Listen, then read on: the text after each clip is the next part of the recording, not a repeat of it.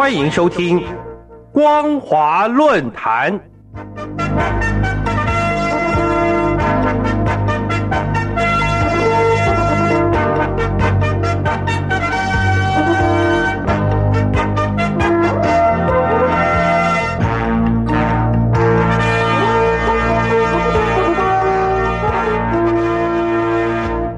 听众朋友好，欢迎收听光华论坛，我是杨青。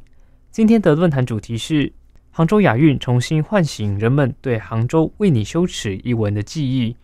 杭州亚运重新唤醒人们对杭州为你羞耻一文的记忆。各位听众朋友，耗资超过两千亿人民币所打造的杭州亚运会，已经在九月二十三号正式登场。由于经济不景气以及保安措施过于严苛，导致民众对类似举办大型活动的成本提出质疑。为中共当局为了举办亚运所进行的高压维稳，更是怨声载道。就在这个时刻，一篇七年前杭州举办 G 二十峰会时，浙江一名基层公务员所发布的文章《杭州为你羞耻》，再度在网络疯传，显示出在亚运风光的背后，充满的是民众的不满。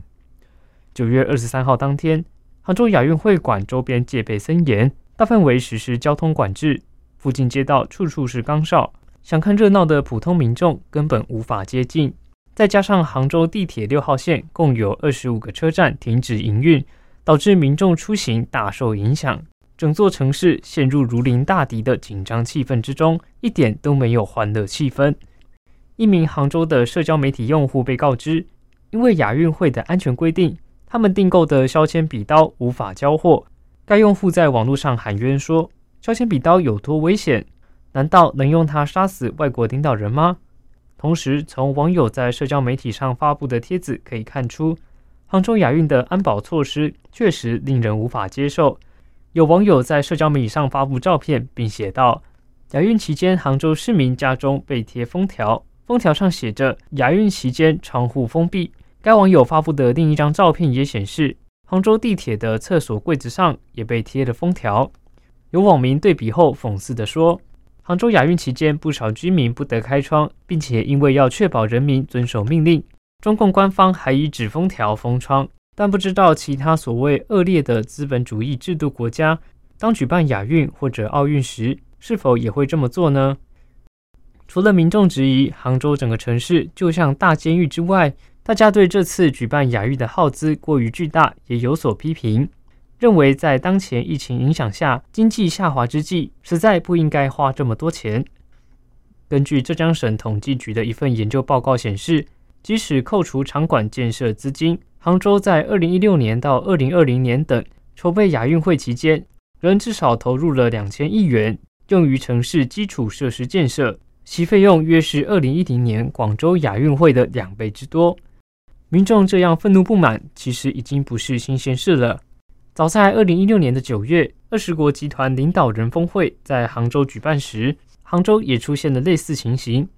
当时，浙江省台州市交洪区白云街道办公室副主任郭文平就曾以“瓶子”这个网名，在 QQ 个人空间发布“杭州为你羞耻”一文，为中共不计成本举办大型面子活动进行深入批判。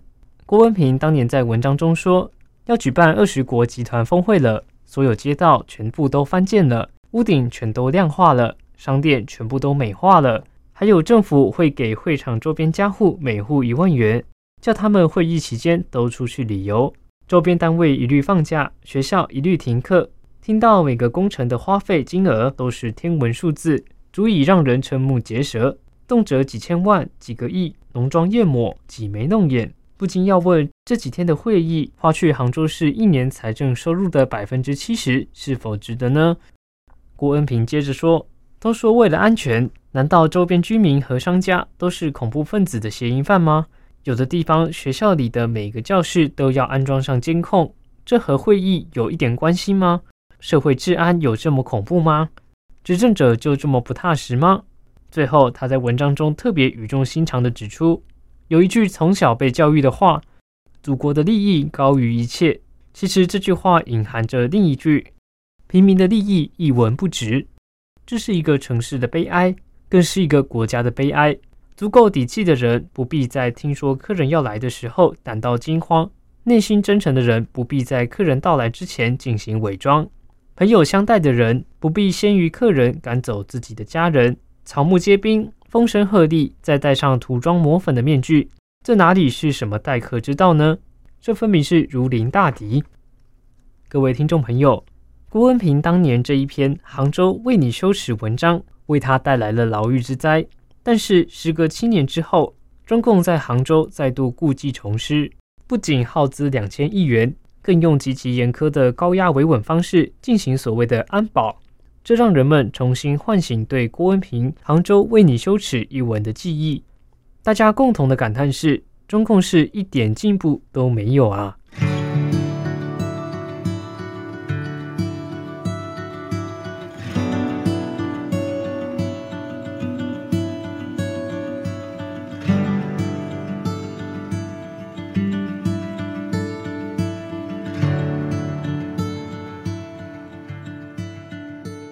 好的，以上就是今天论坛的全部内容。今天的论坛主题是杭州亚运重新唤醒人们对杭州为你羞耻一文的记忆。杭州亚运重新唤醒人们对杭州为你羞耻一文的记忆。